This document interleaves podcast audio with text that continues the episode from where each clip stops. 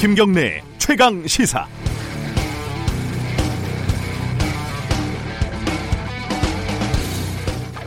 지난해 9월 진작에 법은 통과됐지만 자유한국당의 직무 6위로 5.18 진상조사위원회가 넉 달째 출범도 못하고 있습니다. 결국 5.18 유가족들이 국회 앞에 차가운 아스팔트 바닥에서 농성을 시작하게 됐습니다. 이 와중에 자유한국당은 북한국 북한군 개입설을 주장하는 구구 인사 지만원 씨에 이어서요. 5.18 당시에 광주에 투입된 공수부대 대대장 병길남 씨를 조사위원으로 검토했다는 사실이 알려졌습니다. 조사 대상을 조사위원으로 위촉하겠다는 건데 이건 마치 옥시 임원을 가습기 살균제 피해 조사위원으로 해경 간부를 세월호 진상조사위원으로 추천하는 꼴입니다. 더군다나 변 씨를 면담한 나경원 자유한국당 원내대표는 본인이 안 한다고 해서 추천하지 않았다고 말했습니다. 변 씨가 자유한국당보다 현실 인식이 더 합리적이라는 뜻일까요?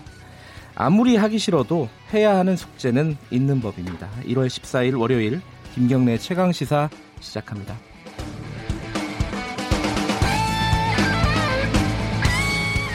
네, 주요 뉴스 브리핑 오늘부터는요. 고발 뉴스 민동기 기자와 함께 하겠습니다. 안녕하세요. 안녕하십니까? 반갑습니다.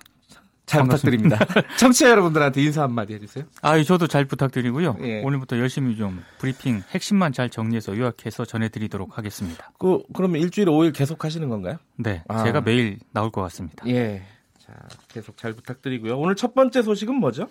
2차 북미 정상회담 관련 소식인데요. 네. 다음 달 중순 장소는 베트남이 될 가능성이 높다 이런 보도가 계속 나오고 있습니다. 베트남. 네. 네. 이해찬 더불어민주당 대표도 어제 신년 기자회견에서 이제 이렇게 얘기를 했는데요. 네.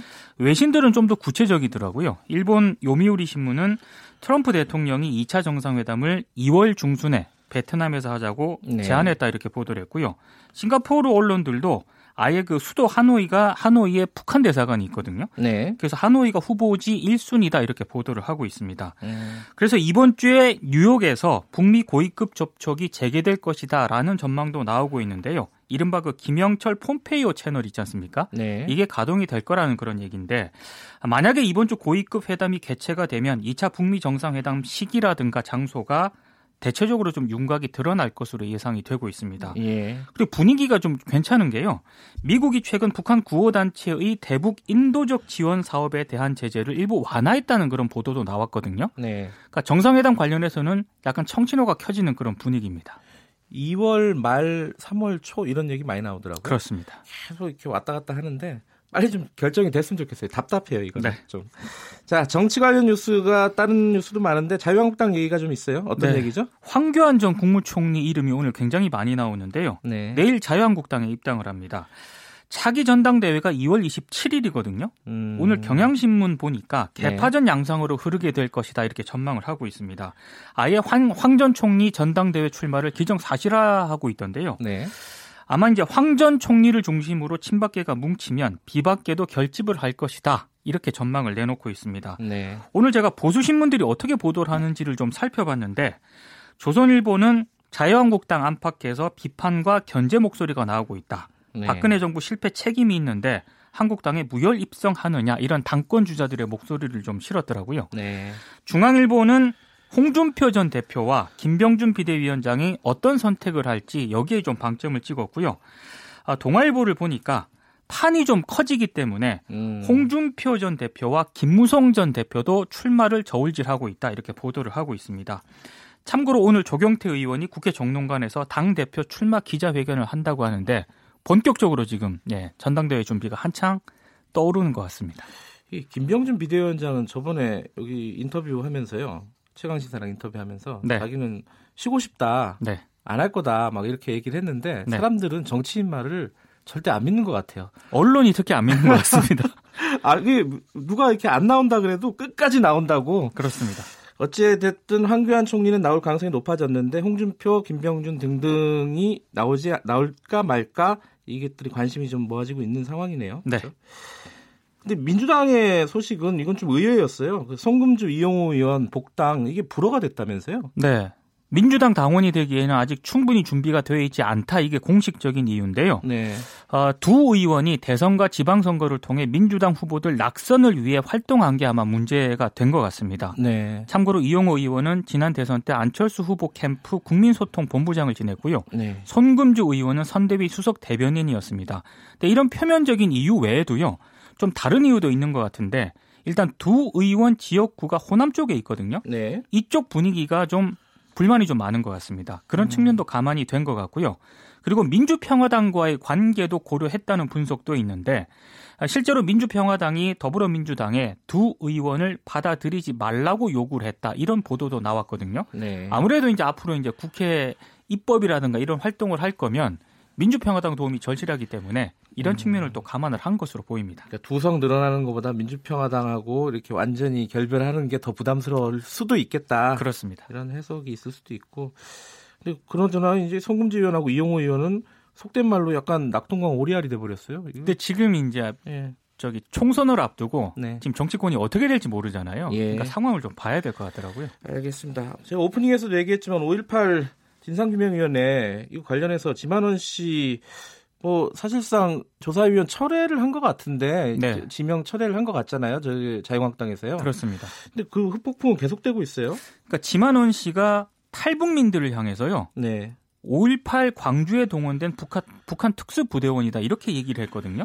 그래서 어제 하태경 바른미래당 의원과 함께 이들 탈북민들이 기자회견을 가졌는데 네. 지만원 씨가 허위 사실임을 알고도 자신의 인지도 높이기 위해서 어, 자신들을 허위 모략했다라고 주, 장을 음. 했고요. 이것 때문에 명예가 심각하게 훼손되고 일부는 생업에도 피해를 보고 있다라고 이제 사실상 규탄을 했습니다. 네. 고소를 하겠다고 밝혔는데 강철환 북한 전략센터 대표, 안찬일 세계 북한 연, 어, 연구센터 소장, 그리고 그 황장엽정 노동당 비서도 이제 참여를 했는데요. 예. 15명이 동참을 했다고 하거든요. 네. 근데 황장엽 전 비서 같은 경우에는 지난 2010년에 사망을 하지 않았습니까? 네. 그래서 대리인이 사자에 대한 명예훼손 혐의로 고소하기로 했습니다. 그리고 5.18 단체들은 오늘 지만원 씨를 진상조사위원으로 검토했던 자유한국당을 항의 방문할 예정입니다. 그 지만원 씨가 예전에 이 뭐 북한군 얘기하면서 네. 온갖 사람 이름을 다 갖다 붙였군요. 아, 황장엽 씨 이름도 붙어 있고. 네. 그죠? 참 이게 어쨌든 어찌 됐든 이게 난 고소가 안 됐는지도 몰랐네요. 이번에 고소한 거군요. 네. 예. 고소를 한다는 방침이니까요. 예. 후폭풍은 계속 될 것 같습니다. 알겠습니다. 그 최근에 가장 핫한 뉴스 중에 하나였죠. 그 예천군 의원들 그 외유성 그 아 관광성 외유라고 해야 되나요? 그렇습니다. 외유성 출장이라고 해야 되나요? 네. 어쨌든 그 관련해서 여행 보고서도 좀 논란이 되고 있어요. 어떤 내용입니까? 이건, 이건 한겨레가 보도를 했는데요. 네. 지금 국외 여행 보고서를 이게 원래 제출을 해야 됩니다. 네. 제출해야 될 시점이 어제까지였습니다. 아. 근데 의원들이 이걸 제출을 안 했다고 하더라고요. 최종적으로 네. 확인을 해보니까. 그럼 누가 지금 쓰고 있느냐? 한겨레가 이걸 확인을 해보니까 의회 사무과 공무원들이 지금 열심히 대신 작성을 하고 있다라고 합니다. 그러니까 이건 상당히 좀 문제가 있는 것 같고요.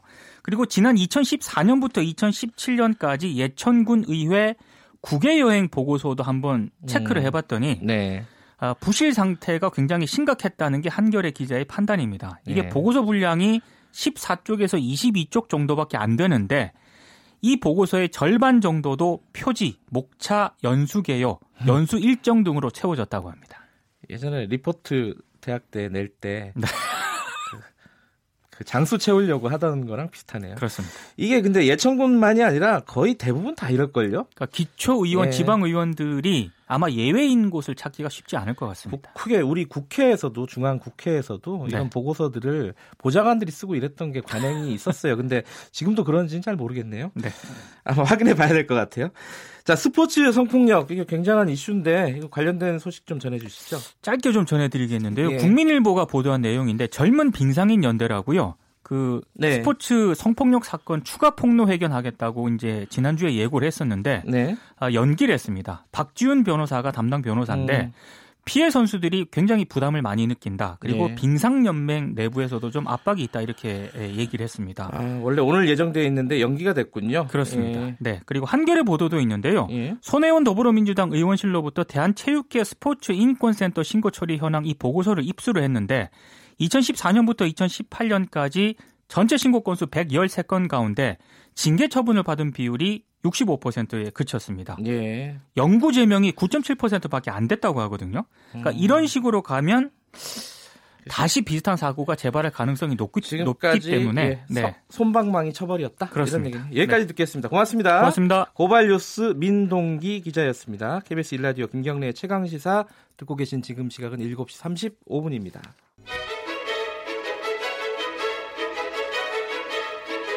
우리 사회의 다양한 현안을 공정하고 깊이 있게 다룹니다. KBS 일라디오 김경래의 최강 시사.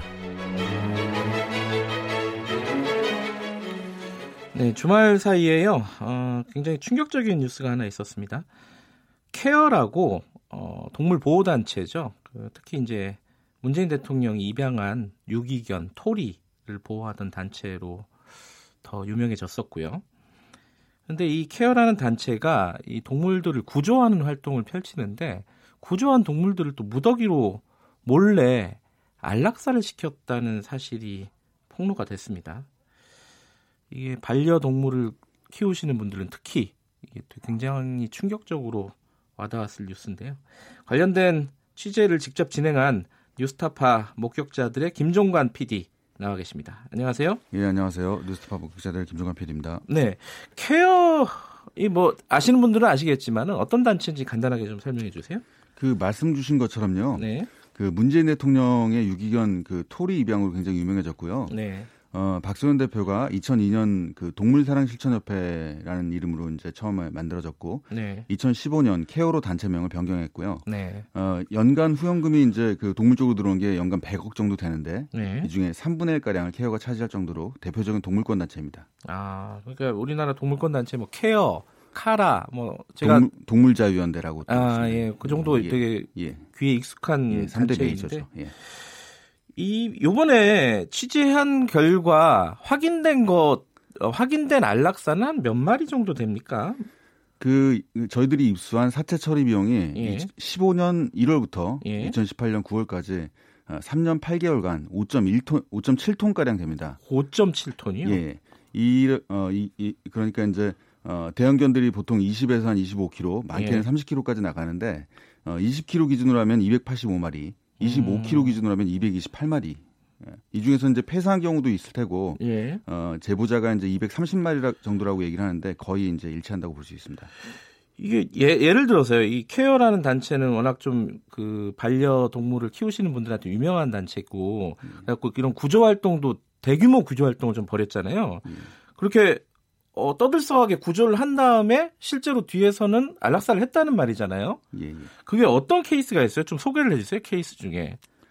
어, 예를 들면은 어 요번에 저희들이 보도를 할때 네. 그 어, 2016년도 서산에서 네. 어 그 어 이제 구조된 투견들 투견이요? 예, 예. 투견을 구조를 했었는데 어 투견을 해외로 입양 보냈다 보냈다라고 거짓말을 하고 구조된 예, 어, 투견을요. 예. 예. 이 거짓말을 한 사실은 저희들이 그 밝혀냈고요. 예. 어 그리고 어 시, 신길동에서 이제 그 구조된 그 최근에 구조된 동물들도 있었는데 예. 그중에도 반 정도가 그어 그게 몇 마리 정도였어요? 신길동은? 그때 어그 케어로 간 게 한 일곱 마리 정도였고 그중에 네. 네 마리 정도가 어, 실제로 근데 그렇게 구조를 하면서 모금 활동을 하는 거잖아요. 이 그렇죠. 케어는. 예, 예. 그러니까 뭐 그때 후원을 했던 분들한테는 분들은 야 속았다 이렇게 생각할 수도 있을 것 같아요. 그렇죠. 근데 왜 안락사를 하는 겁니까 이게 이쪽에서는? 어, 그 사실 해외 유명 동물 단체인 페타 같은 경우도 안락사를 시행하고 있어요. 네. 그리고 이제 어, 동물사랑 실천협회 시절에도 네. 어, 그 안락사를 어, 계속 시행해 왔었고 그 당시에는 오히려 지금보다는 투명하게 좀 진행된 걸로 보입니다. 네. 이사회를 연다든지 하는 식으로 네. 이제 안락사가 진행된 걸로 보이는데요. 그 최근 들어서 케어가 노킬 네. 쉘터라는 그 어, 그러니까 이제 안락사 없는 보호소 이런 예. 걸 표방하면서 굉장히 단체가 커졌거든요. 아, 안락사를 스스로 하지 않는다라고 표방을 했었군요. 예, 그렇죠. 예. 그래서 이제 연간 25억 정도의 공식 후원금으로 운영되는 거대 단체로 성장을 했죠. 음, 예. 그러니까 그러면은 왜 그러면 안락사를 겉으로는 안 한다 그래 놓고 하게 된 겁니까? 그 방금 말씀하신 것처럼 노킬 쉘터라고 이제 표방을 하면서 예. 이제 굉장히 단체가 커졌기 때문에 그 안락사를 말할 경우에는 어, 후원금이 줄어들 거를 좀 우려했을 것으로 보이고요. 아, 그건 추정이고요. 예. 예. 그리고 어, 그 저희들이 이제 취재를 해보니까 네. 보호소에서 그 수용할 수 있는 동물들이 어, 그 지금 현재 대규모 구조를 주로 하는 그 케어에서 예. 어, 이제 그 어, 동물들을 이제 다 수용할 수 없는 공간이었던 거죠. 지금 음. 현재 보호하고 있는 보호. 보호 그러니까 네. 구조한 동물들을 수용할 수 없는 상황이었는데 구조는 네. 계속했다는 거고. 그렇죠. 그러다 네. 보니까 어, 공간이 모자라서 죽였다 이 말이잖아요. 한마디로 그렇죠. 얘기하면은. 네. 근데 이게 죽이 그러니까 안락사를 할때 예. 뭐 아까 말씀하셨듯이 해외 뭐 동물 단체들도 안락사를 한다. 예, 예. 근데 이번에 케어가 문제가 된 거는 그러면은 어 기준이 모호해서 그런 겁니까? 아니면 뭐 그 안락사의 개체 수가 많아서 그런 겁니까? 어 이번에 문제됐던 것도 문제됐던 상황 같은 경우는 이제 예. 어, 안락사에 대한 기준이 그 예. 케어 내부에 아예 없었던 것으로 보이고요. 그리고 그래요? 이제 음. 그 어 뭐 그 이제 최근에 이제 그 공식 입장을 발표한 한 내용을 예. 보면은 자체적으로 이제 어 그 뭐 회의도 진행했었다 그리고 예. 엄격한 기준이 있었다고 말을 하는데 예. 만약에 그렇다고 한다면 그 엄격한 기준이 뭔지를 제시를 할 수 있어야 될 것 같고요. 네. 그리고 또 그 내부 전체 회의를 통해서 진행했다고 하면 내부 전체 회의록을 공개하면 될 텐데 네. 그런 것들 전혀 내놓고 있지 못하고 있죠. 그럼 실제로 현행 법에서 안락사를 하려면은 어떤 기준이 필요한 거예요? 그 현행 동물보호법은 수의학적인 처치나 사람의 생명과 신체에 대한 직접적 위협이나 네. 위협이나 재산상의 피해가 발생할 경우 정당한 사유 없이 동물을 죽이는 것을 금지하고 있습니다. 네. 그리고 또 불가피한 경우에도 그 수의사를 포함해 두 명 이상이 안락사를 결정을 참여해야 된다고 합니다. 음, 이건 법에 이제 규정되어 있는 건데 이런 그렇죠. 것들을 케어가 안 지킨 것으로 지금 확인이 된 거고요. 그렇죠. 임의적으로 그 본인들의 그 그때그때 판단으로 진행을 한 것으로 보입니다. 근데 제가 보도를 보니까 저는 그 부분이 좀 충격적이더라고요. 이제 어 안락사를 안 시킨 것처럼 위장하려고 예, 예. 그 죽인 개들이랑 비슷한 개를 이렇게 사려고 했다. 그 실제로 어떤 맥락이죠, 그게? 어 저희들이 이제 그 어, 이 취재를 하면서 네. 좀 힘들었던 부분 중에 하나가 예. 그 제보자를 좀 보호해야 되는 입장이었었는데 네. 어 제보자가 이제 보도 그 임박할 때까지 네. 제보자를 오픈하면 안 됐었어요. 예. 그래서 저희들이 이제 어 이제 가급적이면 그 안락사를 직접 언급하지 않는 예. 그런 취재 방식을 좀 통했었는데요. 예. 그 중에 했던 것 중에 하나가 이제 어그 사건 중에 좀 이슈가 될 만한 사건 하나만 좀 그 취재하는 것처럼 이렇게 보였었는데 예. 그게 투견이었어요. 아 아까 말씀하신 예. 서산 투, 예. 투견 서산 투견과 예. 관련된 거였는데 그거에 대한 제보 그러니까, 그러니까 이제 취재를 진행한다는 것들 좀 계속 흘려서 어 이제 그 케어 내부적으로 그, 그 이제 그 투견에 대한 대비를 할 수 하나 안 하나를 계속 지켜보고 있었죠. 그런 상황에서 이제 어그 개체 조작 회의가 진행됐었고. 뭐. 그러니까 안락사를 시켰던 개를 비슷한 개를 찾았다는 거죠. 비슷한 개를 찾았고 예. 그 녹취에서 보면 좀 재밌는 게 비슷한 개를가 있지만 색깔이 달라가지고 음. 어, 입입 뭐 입주위를 주둥이를 검은색으로 염색하자는 그런 음. 이제 좀 황당한 어, 그런 그, 그 그게 이제 케어 박소연 대표의 말이었죠. 네, 그렇습니다. 네. 실제로 그렇게 했나요? 하기는? 아니요. 그렇게 어, 진행되지는 않았습니다. 아, 그냥 이렇게 할까 말까 뭐 그런 대책 회의가 있었던 거군요. 예, 그리고 또 이제 제보자가 동물을 전체 관리하는 사람이었는데 네. 어, 제보자가 이제 그, 그, 그 제안을 선뜻 받아들이지 못했죠. 아. 예.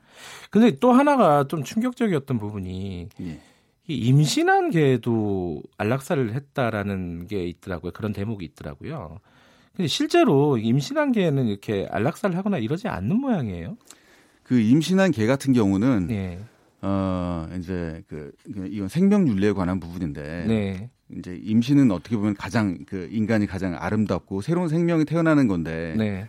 그런 그 생명을 태어나기도 전에 죽인다든지 네. 태어나자마자 죽인다든지 이런 것들이 굉장히 충격적이었고 네. 그 실제로 그 수의사들한테 저희들이 검증을 해본 바로는 네. 그 임신한 개들 같은 경우는 마취가 잘 안 된다고 해요. 음. 마취를 시킬 경우 자기 새끼들이 이제 걱정돼서 끝까지 버틴다고 합니다. 아, 그래서, 그래요? 예, 그래서 네. 안락사 자체가 거의 시행되기 힘들다고 합니다. 아. 예, 그런데도 이제 안락사를 시행했다고 하는 건 정말 사실 어떻게 굉장히 충격적인 거죠. 예. 그럼 케어는 지금 어떻게 되는 겁니까? 이 지금 내부적으로 좀 약간 혼, 혼란이 있는 상황인 것 같은데 지금 상황이 어떤지 좀 말씀을 해주세요. 그 이제 어. 어, 케어 내부에 있는 직원들 중에 네. 한 과반수 네. 정도가 나와서 그 박선현 대표의 이제 사퇴를 외치, 고 있는 상황이고요. 네. 어, 이제 내부 직원들도 몰랐다는 거죠.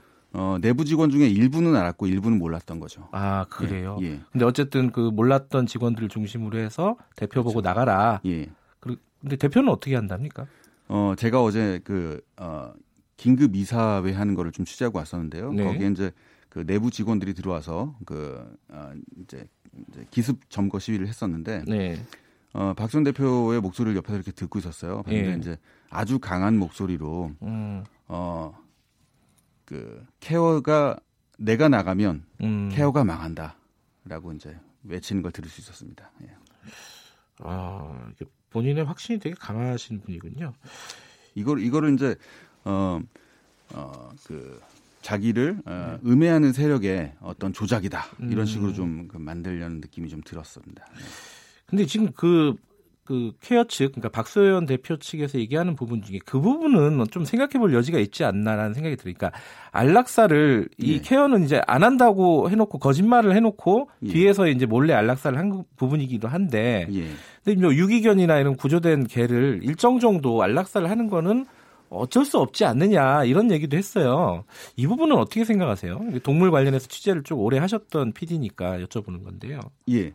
그 저희들이 예. 어 처음부터 사실은 이제 그 안락사 논쟁, 네. 안락사의 철학적인 논쟁으로 가는 거를 굉장히 그 어, 경계하고 있었습니다. 네. 이럴 경우에 이제 그 어, 이번 사안의 어떤 그 이슈를 네. 이제 그 어떻게 보면 찬물 붓는 예. 되거든요.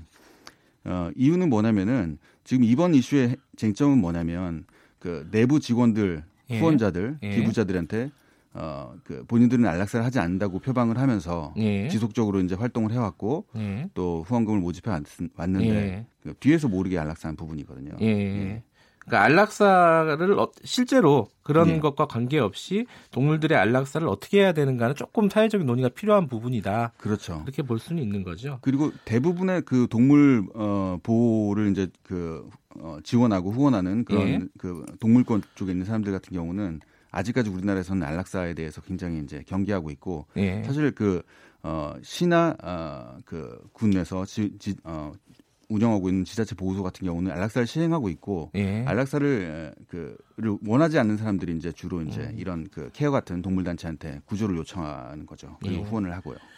후속 취재를 준비하고 계시다고 들었는데 어떤 내용을 준비하고 있습니까? 어, 지금 저희들이 취재를 해보니까 네. 그 현재 어, 그 생사를 알 수 없는 네. 그 동물들이 아직도 굉장히 많습니다. 아 죽었는지 살았는지도 모르는. 예, 예, 예. 예.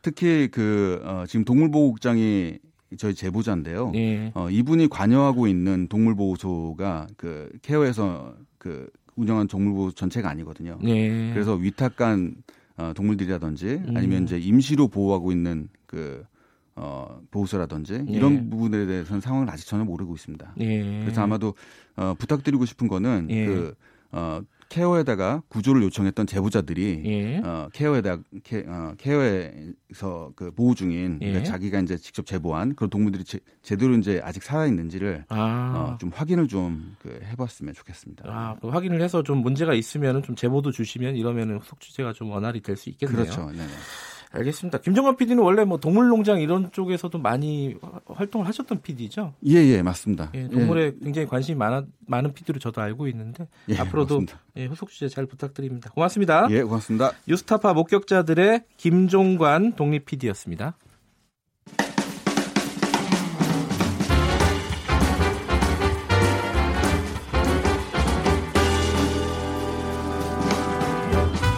여러분의 아침을 책임집니다. 김경래의 최강 시사. 네, 매일매일 가장 핫한 스포츠 소식을 가장 빠르게 전달해 드리는 코너입니다. KBS 스포츠 취재부 아, 최강 스포츠 KBS 스포츠 취재부 김기범 기자 나와 계십니다. 안녕하세요. 안녕하세요. 손흥민 선수 소식이 또 들어와 있어요. 오늘 네. 어, 새벽 결과는 어땠어요? 아시안컵 합류 직전 마지막 경기 네. 그 토트넘과 맨체스터 유나이티드 빅 경기에 선발 출전해서 네. 풀타임 소화했지만 아깝게 골은 기록하지 못했습니다. 골이나 아. 도움을 기록하지 못하고 네.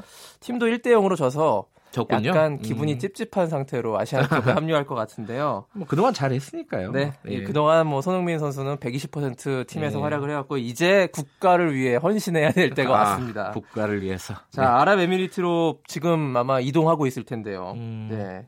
과연 손흥민 선수가 아시안컵 바로 조별리그 3차전 남아 있는데 네. 그 경기에 바로 투입될 것이냐 말 것이냐 지금 그 파울로 벤투 감독 머릿속이 아주 복잡할 것 같습니다. 음. 손흥민 선수가 이제 뭐 마지막 맨체스터 유나이티드전에 풀타임을 뛰었기 때문에 네. 체력적인 소진이 분명히 있었고요. 그리고 나서 이 중국과의 조별리그 3차전이 내일 모레 10시 30분입니다. 우리나라 시간으로. 네. 수요일 밤 10시 30분인데 한 이, 하루 반 정도의 휴식을 취하고 바로 음. 이 중요한 경기에 투입할 수 있을 것이냐. 근데 상대가 또 중국이잖아요. 네. 약간 자존심이 걸린 경기일 수도 있고 특히 이 경기에서 우리가 이기지 못하면 조 2위로 이 16강에 진출하거든요. 예? 그렇게 되면 많은 것이 불리해집니다. 음. 일정도 좀 복잡해지고요. 네. 그 일단 16강전에 앞두고 휴식 기간이 짧아져요. 아, 그래요? 그 1위와 음. 2위의 차이가 이렇게 있더라고요. 네. 1위 프리미엄이 있습니다. 네. 그리고 앞으로 이제 16강, 8강, 4강으로 가면서 경기장 이동도 굉장히 많아집니다. 아, 그래요? 그래서 조 1위 음. 프리미엄이 확실하게 있는 걸로 네. 지금 이번 아시안컵은 되어 있습니다. 더 큰 문제가 있는데 그 우리가 2위로 올라가면요. 네. 대진상으로 봤을 때 8강에서 이란을 만날 가능성이 있습니다. 아하. 이란이 이번 대회 뚜껑을 열어보니까 가장 강력한 팀입니다. 음. 우리나라나 일본, 뭐 호주보다도 한 수 위의 팀으로 아, 이란이 판명됐기 때문에 아하. 굉장히 우리에게는 결승전까지는 좀 피할 수 있으면 좋거든요. 우리가 아. 1위로 올라간다면 결승에 가서나 만날 수 있는 상대인데 8강에서 조기 격돌할 가능성이 있기 때문에 우리가 중국을 반드시 이겨야 될 이유가 굉장히 많이 있습니다. 그렇기 네. 때문에 손흥민 선수의 투입이 불가피하지 않느냐 이런 아, 관측도 있네요. 벤투 감독의 머릿속이 좀 복잡해졌다 네. 그런 거네요. 맞습니다. 자 조재범 전 코치 성폭력 사건 아 이게 뭐 주말 사이에도 계속 네. 시끄러웠어요. 네. 지금 어디까지 좀 진행이 되고 있습니까? 자 원래 오늘 그 2심 항소심 재판 결과가 나올 예정이었지 않습니까? 이제 폭행과 관련된 예, 거죠. 단순 폭행. 성폭력은 예. 아니고 예. 그냥 폭행과 관련된 재판 결과 이게 일단 연기됐고요. 예. 어, 연기 사유는 뭐 다들 많이 들으셨겠지만은 검찰의 요청 때문이었습니다. 네. 2심 재판이 이제 말씀하셨다시피 성폭력 사건은 제외하고 폭력 건만 다루고 있었는데 네. 검찰 판단 결과 성폭력과 이 폭력이 연관될 수도 있다. 예를 들어서 이제 그날 폭력을 저질렀는데 바로 또 예. 성폭력으로 예. 이어질 수도 있기 때문에 이 사건을 연결해서 봐야 된다. 그래서 그렇죠. 선고 기일 예. 연기를 검찰 측에서 요청한 것입니다. 일단은 일정상으로 보면은 23일에 그 검찰과 도재범 변호인 측에 또 변론이 있을 예정이거든요. 예. 23일 그리고 일부 보도에 따르면은 28일에 판결이 나온다. 이런 어, 보도가 있는데 아직 확실한 것은 아닙니다. 예. 그 경찰이 지금 조재범 코치의 성폭행 부분에 대해서 집중 조사하고 있거든요. 예. 특별 조사반 전담팀을 꾸렸고요. 디지털 포렌식 등 다양한 방법을 통해서 그 조재범 코치와 그 심석희 선수 간의 성폭력 사건 경위를 조사하고 있습니다. 이게 지금 이게 일사부재리라는 그렇죠. 원칙이 있어 가지고요. 이게 잘못 어떤 선고가 나와버리면은 그 네. 성폭력이 연결돼 있으면은 그걸 처벌을 못하는 이상한 맞습니다. 상황이 벌어지잖아요. 그 법률적으로 보면 그렇게 되어 예, 있기 때문에 검, 찰도 지금 되게 골치가 아픈 것 검찰, 같아요. 법원 다 예. 신중한 판단을 내려야 될 때 같습니다. 자, 이 사건 말고도 지금 뭐 포함해서 이제 체육계 전체에 대한 얘기들이 많지 않습니까? 네. 지금 어떤 상황이에요? 굉장히 좀 뒤숭숭한 상황인데요. 네. 체육계가 무엇보다 성폭력 문제를 제대로 관리하지 못해서 네. 어, 대한체육회가 굉장히 많은 비난을 받고 있고 어, 영구 제명 등 징계를 성폭력에 관련해서 내렸는데 네. 2심에서 대폭 경감돼가지고 다시 지도자로 버젓이 활동하고 있다거나 이런 사례들이 굉장히 적지 않은 것으로 밝혀져서 이러면은 누가 이 성폭력을 신고하겠습니까? 그동안 대충대충 했다는 거잖아요. 그렇습니다. 이런 대책들이. 예. 그,